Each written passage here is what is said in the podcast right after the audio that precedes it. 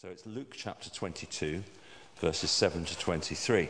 And uh, you'll always find the page number of any verses put on the screen, page number from the Church Bible in brackets. So it's page 1057.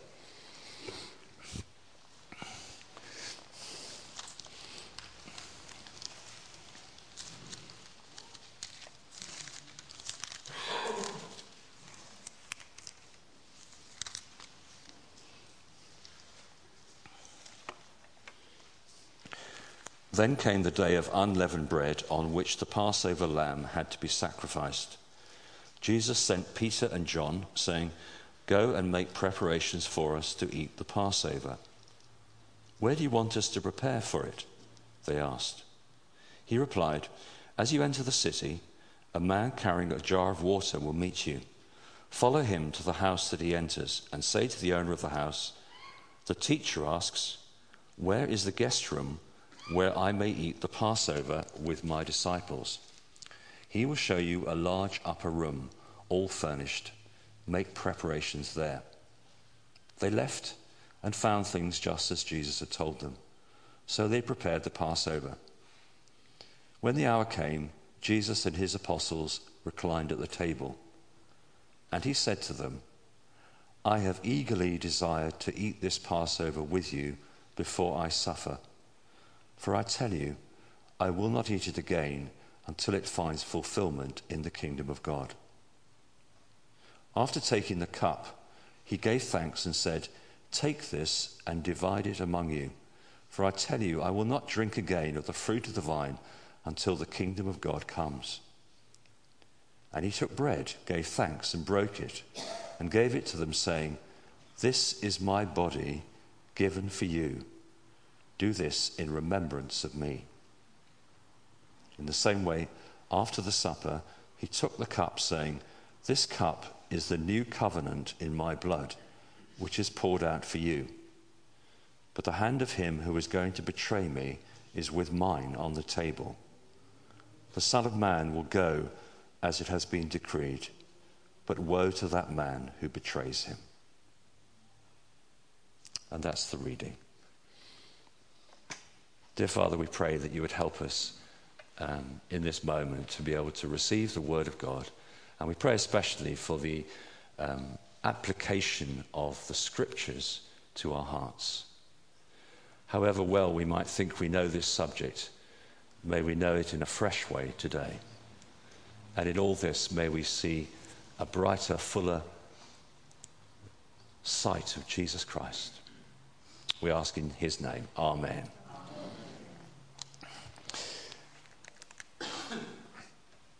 So, the title of um, this short series is called Optional Extras. And uh, you'll remember those who were here last week, but there are maybe a number who weren't, that I drew attention here to this very basic baked bean can and said uh, the marketing people have recognized that um, there's a market out there for people who don't want the frills and the extras, they just want the basics. And um, so, so it is with a car. A car remember a lady last night saying to us, as long as it gets me there, that's fine. Four wheels, as long as it gets me there, that's fine. But of course, you have so many extra things inside your car, can't you? And uh, here's the list air conditioning, sports suspension, night vision, CD changes. Amazing. Goes on. And they'll invent more and more things that make it attractive. And uh, just wonder whether that can be a danger for us as, uh, as Christians that we, we think, well, these are all kind of superficial extras, and I just want to be a basic Christian. And some think that being a Christian and living as a Christian is about choosing a belief system and a lifestyle that suits them under the general banner of the love and example of Jesus Christ.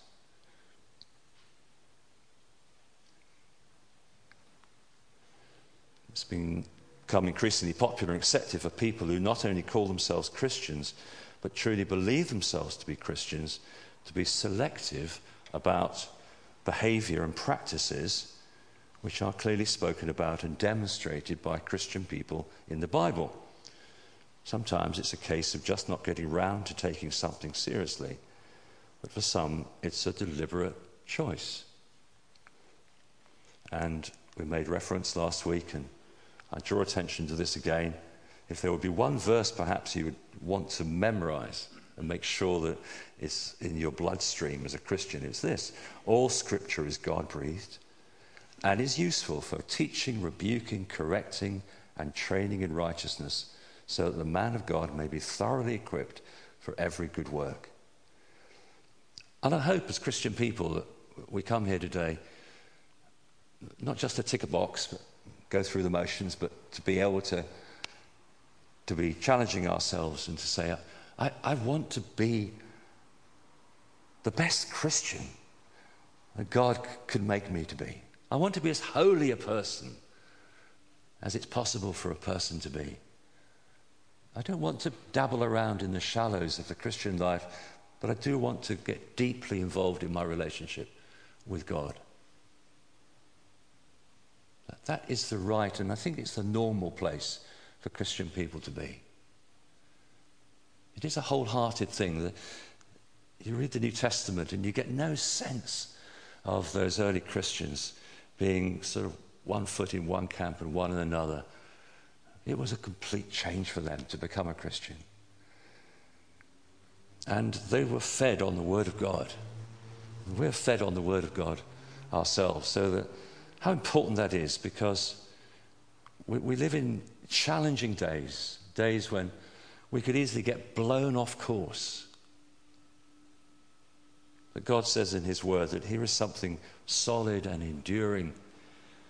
Heaven and earth will pass away, but my word will not pass away. So, individually, uh, there's a challenge, and there's something definitely for us here as a church. At the membership service, we, we repeat this phrase the strength of our church is according to the faithfulness or not of its members. So, you know, if, if we say we believe in something, but 50% of the, of the membership actually doesn't practice it, then, you know, whatever the words say, they're completely undermined by our behavior. We're looking at three uh, topics um, baptism, which we saw last week, communion, which is this morning, and church belonging, which will be in two weeks' time. And this morning we're thinking about communion.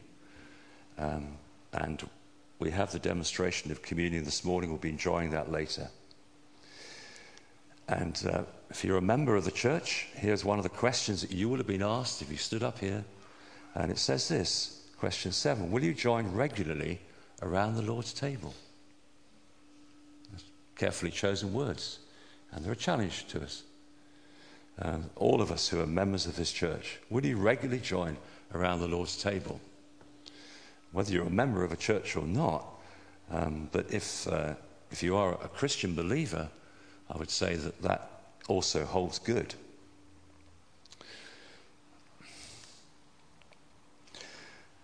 A definition might be this Christian communion as taught and practiced in the Bible. This is what we're going to be thinking about today. And uh, to make a start, uh, let me suggest some objections that people might make to this subject and some of the reasons why people might stay away from it. Of course, you might just forget that it goes on, and uh, you've got no chance of forgetting this morning because it's here. but but um, generally speaking, we meet twice a month for, for communion. Um, but here we are. Here, here's a major objection it's very confusing. And it is confusing. This subject is, has been riddled in history with confusion. So I, I pick at random um, a picture. That many of you may have never have been involved in something like this, but uh, this is uh, what might be called a high mass from a Roman Catholic church setting. And uh, I, I just want you to, to look uh, at that and what sort of impression you, you gain from looking at that particular picture. Um, well, there's a cloud of incense here on the right hand side. Uh, a load of candles being lit. Many people are kneeling around here and they're dressed in special ways. And uh, there are two priests assisting this main priest here, and he's raising a chalice And some, something very solemn and holy is going on.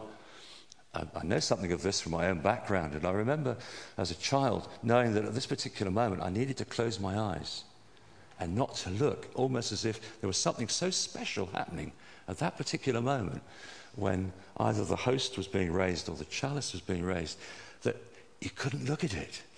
It was almost if you looked at it, you might get blinded. So, in Roman Catholic understanding of communion, um, this, is, this is an extraordinary moment which is occurring. They don't use, don't use the word communion, it's called the Mass, which actually just means dismissal, because that's the final word that's said at the end of this ceremony go. it's a bit strange, isn't it? But this, this is the Mass, and this is what has been repeated for centuries and centuries and centuries. And people are doing that, that this morning. So you might say, well, is that communion? Well, you know, we're going to test this by the Bible, aren't we? And here is a, is a sort of much simpler demonstration. Here's, here's a glass, and there's some broken bread, which looks rather similar to what we're about this morning. But nevertheless, one has to ask the question what's going on? What's going on with the glass and the bread? One might hugely criticize this for its elaborateness and complication and uh, mystery. But equally, we can, be, we can be stumbled by this if we don't have some understanding of the meaning of this. And so people might say, well, does it really matter? Does it really matter to my spiritual life? Does it matter to the life of the church? Would it make a great deal of difference to us if we didn't have any communion at all? If we just took it off our calendar? If we didn't bother? Well, that's a good challenge. We need to just address that and uh, not just take it for granted and say, well, we'll do it because we've always done it. But we need to look at this again and say, uh, this is why we do it. Now, there are a number of phrases and words that are used in the Bible for this act that we're calling communion. I've just chosen the word communion. And Actually, interestingly, in our membership service, talks about the Lord's table. The Lord's table. Do you see that down there? Third bullet point there, 1 Corinthians 10 21. So we might just look at, just to confirm this to ourselves. Now, it, it's possible that your translation won't exactly say the same words, but uh, let's look at the Lord's Supper. You see, that's another popular way of describing what this is. 1 Corinthians 11:20. 1 Corinthians 11:20. When you come together, says Paul to the Corinthians, it is not the Lord's Supper you eat. So, th- this is one way of expressing what this is. Um, the Lord's table is referred to in 1 Corinthians 10:21, previous page. Uh, you cannot drink the cup of the Lord and the cup of demons too. You cannot have a part in both the Lord's table and the table of demons. And then in the book of Acts, chapter 2, verse 42, talking about the practice of the early church immediately after the day of Pentecost, they devoted themselves to the apostles' teaching and to the fellowship, to the breaking of bread and to prayer. The breaking of bread. I think um, brethren assemblies sometimes make reference in that kind of way. Uh, sometimes people have said, breaking of bread, did that really mean this? Or was it simply they got together and had a meal? Well, I think in a strange sort of way, both things happened. There was a meal taking place, but um, within that meal, there was spiritual content. It wasn't just eating and drinking, but they probably concluded that meal in some rather special way in remembrance of the Lord Jesus Christ. So breaking of bread becomes a shorthand here for a, a meal that uh, is enriched by communion. You might also have heard the word Eucharist. We don't use that word at all, but just so you're not frightened off by it, it simply means thanksgiving. So if people are doing what we intend to do and just call it Eucharist, well, then fine. Um, the one thing that we will not call this is Mass. it's not the same, and we'll see later why there is a big distinction to be made on the basis of the Bible. So, secondly, let's look at some, some history. Please turn to Exodus chapter 12.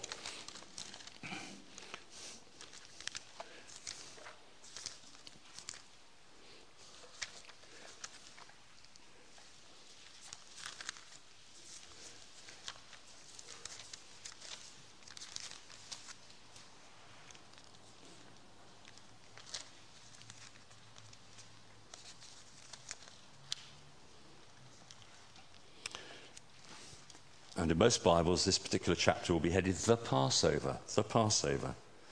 So, do you remember in our reading in Luke a little earlier, several times there was reference to the Passover? Jesus says to his disciples, um, We need to eat the Passover meal. Go and make a preparation for the Passover meal. And that's exactly what they did. And then, actually, at the meal itself, Jesus says to them, I've really looked forward to having this Passover meal with you. So there is a connection between that moment, the Last Supper, and the Passover, and that's what we find in what is um, described in the Exodus chapter 12. So, this is before the people of Israel came out of Egypt, out of their slavery. There had been many plagues. They were about to be delivered. The final plague was a terrible plague. It was the, the, um, the death of the firstborn males in the house of all the Egyptians. A terrible, a terrible, terrible thing is about to occur. The hearts have been made so hard that this ultimate plague is about to happen. And at this particular moment, um, the deliverer God gives to his people by command through Moses and Aaron a very graphic way of uh, being shown how they're going to be delivered from this destruction. And they're told to have this meal, and the, the prescription behind it is spelt out here. And then in the first days after their deliverance, it's made more clear to them exactly what they need to do. So they are to eat together. They are to eat together in, in readiness for their deliverance. They're eat together a, a lamb and the blood of the Lamb is to be pasted, spread upon the doorposts of their houses. And it is to be a very solid sign and a symbol that a sacrifice has been made, that blood has been poured out, and the blood is there represented, so that when the angel of death came over, he would pass over those houses because the penalty had already been paid, death had already happened, judgment had already fallen. And because of that, they were safe. But everywhere where the blood was not seen, there was going to be destruction. Do you know what it is to be covered by the blood of Jesus Christ?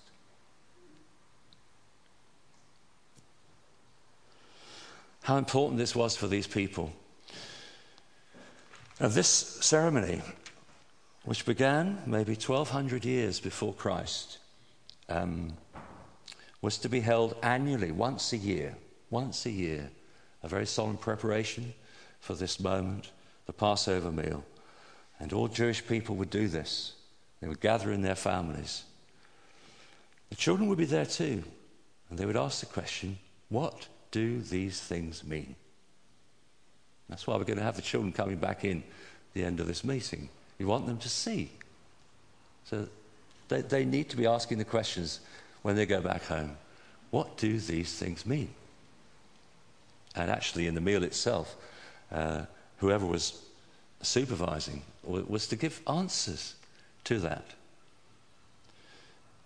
So one might just pause at this very moment and say, if there's a connection between Passover and communion, and there is, and if the children are to ask the question, what do these things mean? And the supervisor is to give the answer to that. How important it is for us to both ask the question and to receive the answers. and to recognize that this has meaning. This is not mystery, this is meaning. This is rich with meaning. And uh, it is our responsibility to uh, mine hard in the riches of Scripture to dig out the fullness of meaning. Firstly, communion is commanded and was practiced by the first Christian believers. So, um, David reminded us earlier, and I'll remind you again from the passage in Luke chapter 22 and verse 19. Jesus says, This is my body given for you. Do this in remembrance of me. As I was looking at this, uh, I was wondering if someone might say, Oh, well, he was simply saying, Do this at this precise moment to remember me. Finish. But I, I don't think the context allows us to think of it in that way. There is a command and encouragement, and it was certainly taken by the early believers in this way that this was to be a repeated meal and that they were to do it regularly. Uh, 1 Corinthians 11 17, 24 and 26. Perhaps we'll just look at one of those verses there. 1 Corinthians 11 17. Um, so Paul is criticizing them for the way they're doing this rather badly. I don't have any praise for you. Your meetings do more harm than good. That would be a terrible thing to say, wouldn't it? We met here today and, and uh, someone could say of us, it's doing more harm than good. When he had given thanks, verse 24, Jesus broke bread and said, This is my body, which is for you. Do this in remembrance of me. And uh, that phrase is, is repeated. And uh, Paul, this is the clearest um, passage of all in describing the, the necessary behavior of Christian believers. We do it, we're commanded to do it. They were doing it badly, but he didn't say stop doing it. He said, You need to do it well, you need to do it right. It definitely was the practice of the first Christians. We saw in the book of Acts they broke bread together. It is a sign of our being disciples that we are obedient to this command. And it is a matter of pleasing the Lord. So, again, I'm not going to tangle with someone who, who says, well, well, is it really so important? I would just say, well, please search your heart. If you're going to take an attitude that says, well, I don't really know how important it is, it is commanded. So it's something we should, we should be doing. But don't let's do it just because it's commanded, but let us do it with an understanding of what it's about. And maybe when we begin to understand the meaning of it, we'll enjoy the richness of it and we'll want to do it more. Christian communion, as taught and practiced in the Bible, does have clear meaning. It is, firstly, remembrance. It's remembrance of Jesus. Do this, he says, in remembrance of me. How, how easy it is for the Christian life to become uh, trammeled and surrounded by so many things that don't actually have much to do directly with Jesus Christ. They can do with, do with our traditions and our behaviors and our meetings and our conversations and so forth. But to do something directly to do with Jesus, we've been reminded in recent messages about what is it to be a Christian if there is no presence of Jesus? It all falls apart. Christianity has no substance and reality without personal relationship with Jesus Christ. And this is given to us that we might remember him. It is clearly a visible sign. We don't have virtual drink and virtual food. We don't even have it on a screen. We have it in reality it is to be touched, handled, tasted. And uh, I think that continues to be extremely helpful for us. It gives us time to pause, it gives us time to process. I was wondering whether to do this experiment. Perhaps we won't, we won't try it because it'll take too long. But I just thought if I was to say, close your eyes now and just think for a minute about your mother in law if you've got a mother in law. Okay, what, what sort of thoughts would come into your mind? I don't know, but I'm pretty sure that within about 10 seconds you'd be thinking about what's for lunch today or, or what's going on in the Olympics or, or, or something else. Because it's just the way our minds operate. It's very hard for us to actually close our eyes in a virtual way and just to say, oh, I'll think about this. And I could encourage you and, and really sort of look to you and say, think deeply about Jesus. But here in the simplicity of this, of this uh, method, uh, Jesus is saying, this, this, this gives you opportunity just to, to put your bags down, just sit down, just, just to be quiet, and to think about Him. And in particular, this bread means something. This drink means something. It reflects something which is important for us to chew over, to have into our, into our thought patterns. It is remembrance. This, this is fundamental and, uh,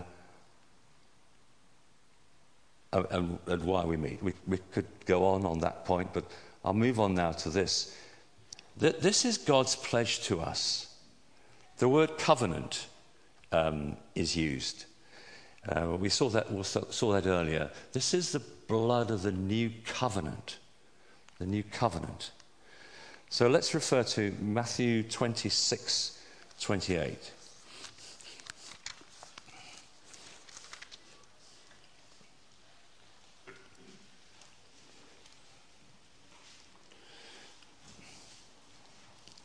He took the cup, gave thanks, and offered it to them, saying, Drink from it, all of you. This is my blood of the covenant, which is poured out for many for the forgiveness of sins. Let me just say at this point the Passover meal has begun. And if you were following carefully in that passage in Luke, you'll see there was a cup that he took and he gave thanks for it. And he said, I won't drink of this again until the kingdom comes. And then there's bread, and then there's another cup. And this is exactly what the Passover meal is about. But everything was going in a way according to plan, according to the Passover, until he gets to this point of the breaking of bread and the taking of the second cup. And he suddenly transforms the normal Jewish Passover meal into something Jesus centered, all about him. I can't imagine what those disciples were thinking as they were around that same table They'd, they'd had, how many times had they had that Passover meal? How many times? And yet on this occasion, Jesus is transforming it. And he's saying, This is the blood of the covenant. What's that about? 1 Corinthians 11 25. Um, so again, we're going back to the, the most famous expression of it. In the same way, after supper, he took the cup saying, This cup is the new covenant in my blood. Do this whenever you drink it in remembrance of me.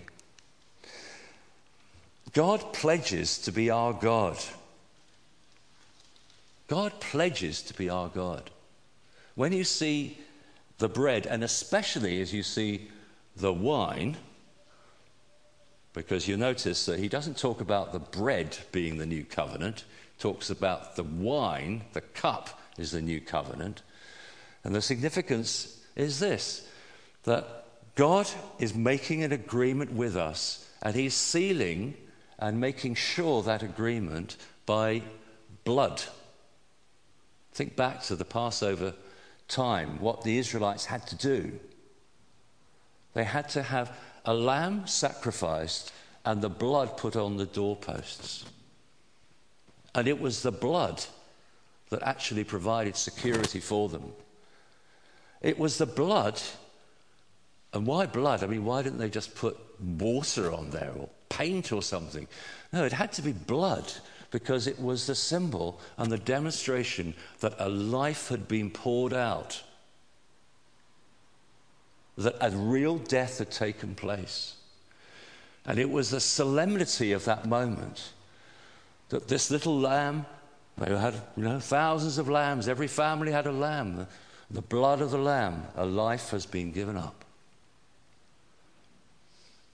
So every time they had this Passover meal, there was the lamb, the blood of the lamb. It was a big reminder to them without the shedding of blood, there is no remission of sin.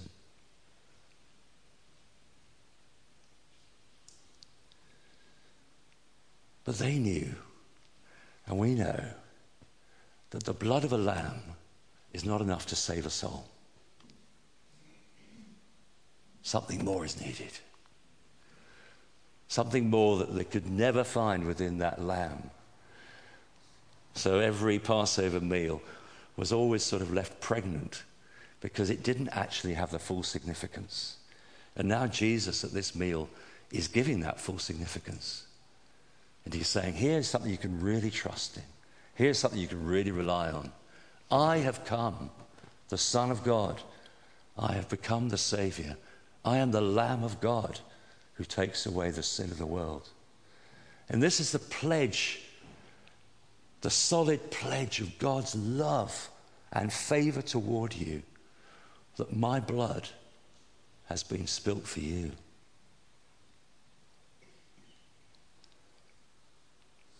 Blood of God's own Son given for us. It's a solemn promise that God is making. And that is so reassuring and so helpful for us as we come as weak Christian believers who fail every, every day. And we need to come to this point and we're able to see and to hear God's message and promise to us I love you because of my son Jesus. And the measure of my love for you is this that I've sealed that promise to you by the shedding of his own blood. I draw your attention to this also, that this was in the context of a meal. This isn't much of a meal here today, I have to say. And perhaps we ought to think sometimes about sort of enlarging it so it was a meal. But the significance of this is made painfully obvious when the person of Judas comes into the story. Do you know when you read the, these stories of the Last Supper, it, it's, a, it's a bit disconcerting and upsetting to have this person of Judas there who is going to betray Jesus. And the reason why it's particularly upsetting is because in Jewish culture, the meal, the meal is the symbolism of deep friendship and loyalty. To break bread with somebody like this is to say, You are my friend. You will come to no harm. You are sharing this meal with me. And as it were, on that Last Supper, Jesus was sort of spreading, spreading that loyalty to his followers and saying, You'll come to no harm. I pledge my love and allegiance to you. That very meal, Judas was there. And that's why it's such an awful thing that, that, that he did. He betrayed the Lord, even though he'd broken bread. Maybe never come to communion with betrayal of the Lord still in our heart, unconfessed sin. That would be a terrible thing, wouldn't it? In the face of such amazing love such sacrifice for us to, to come to that meal and take bread and take wine. But determining in our hearts that Jesus is not really our friend, He doesn't have the highest place. Then it's fellowship. The word in Greek is koinonia, togetherness. Here's another part of the meaning. We do this together. And Paul was saying to the people, Well, you're doing it together, but you're here in body, but I'm afraid the behavior between you is not good. There's people being greedy. He says, If you want to eat a proper meal, go back to your homes. You're not sharing together. So we do this together. We recognize what really unites us, who we really are. 1 Corinthians 10 17.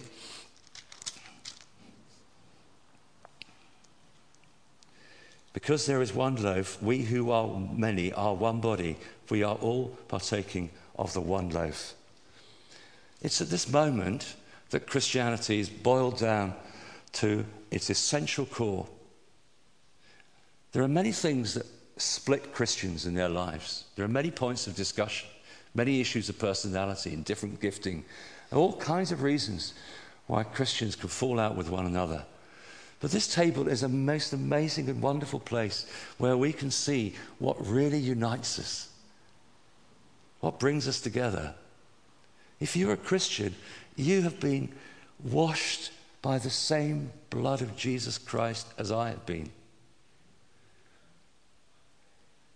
If you're a Christian, the death of Jesus Christ is as precious and effective in your life as it is in mine. We are all completely united on this point. This has nothing to do with our worthiness or our abilities or the state of holiness that we might enjoy. But it has everything to do with what God has, by grace, done within each one of us. What a precious thing it is for us if we're feeling a bit grumpy and out of sorts with a fellow Christian to be able to come to communion and to say, Well, you're my brother and sister because you have experienced God's grace. No more or no less than me. We are united together. And there are some implications behind that.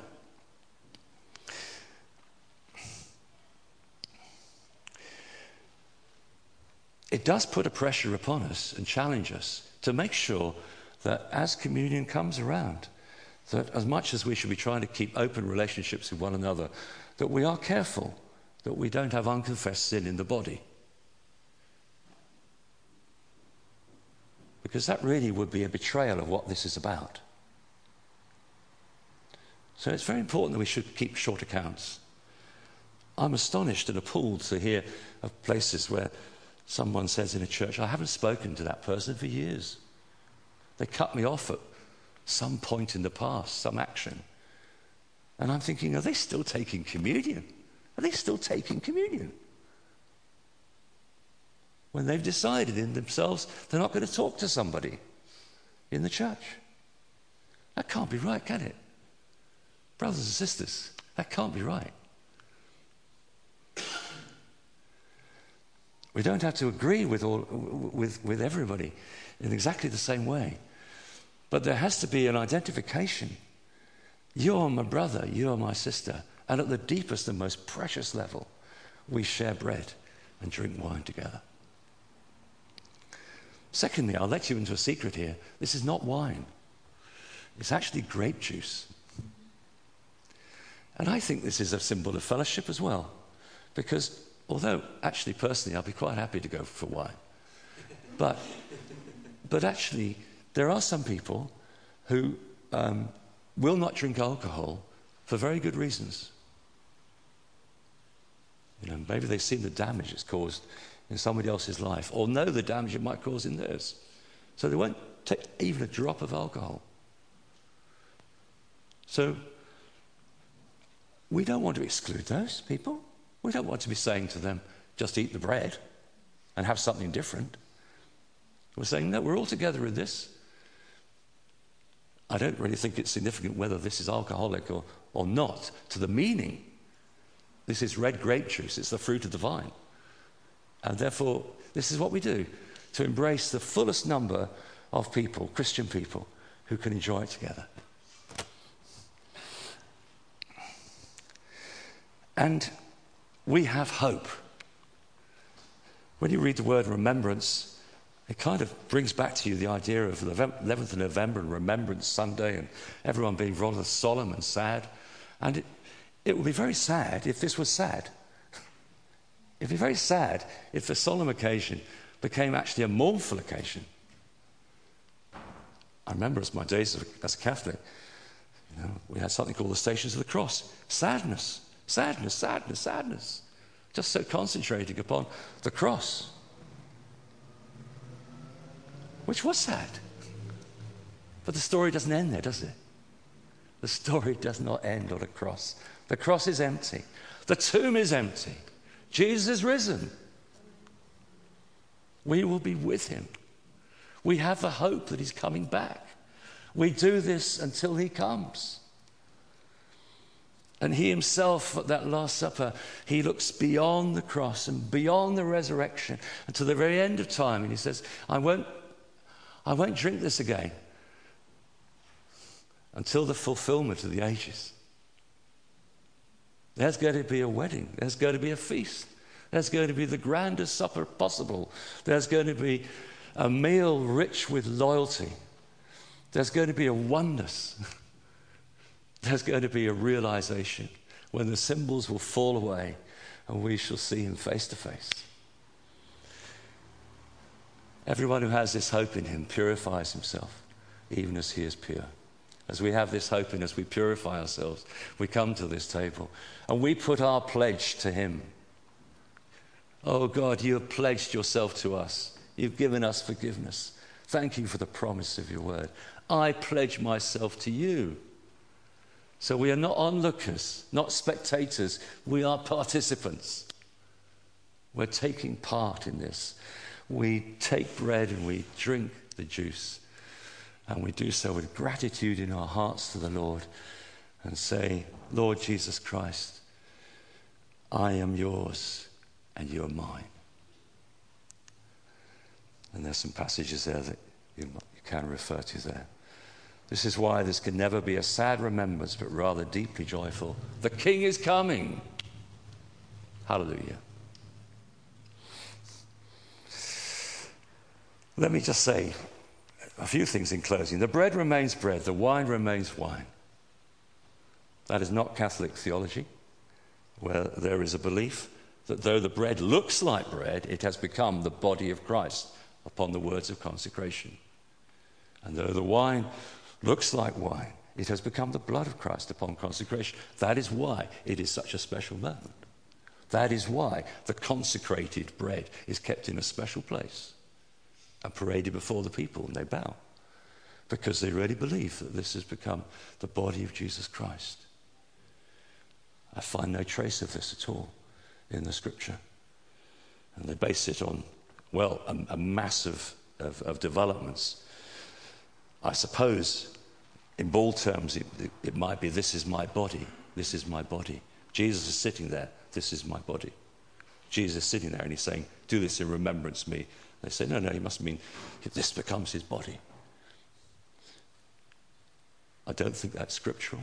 It's not helpful. It's not bringing out the riches that we've been talking about this morning. The bread remains bread and the wine remains wine. And who is this for? I think we've answered that question, really, haven't we? This is not for people who are not Christian believers. You can't enjoy this. And it's not for children of believers either, unless they become believers themselves. They can look at this and they can ask the question what does this mean? And one day, by God's grace, they'll be able to take it for themselves. This is not for the perfect, but the needy who are trusting in Jesus only. Please don't hold back from taking bread and wine, bread and juice this morning on the basis that you're not perfect. I don't know how many thousands of people over the centuries have failed to take, to take communion because they say, I'm not good enough. This is not about being good enough. This is about God's pledge to you that you, a sinner, can receive his forgiveness. And if that is you, Please come, eat, and drink. We're going to sing a song. The children are going to come in, join us.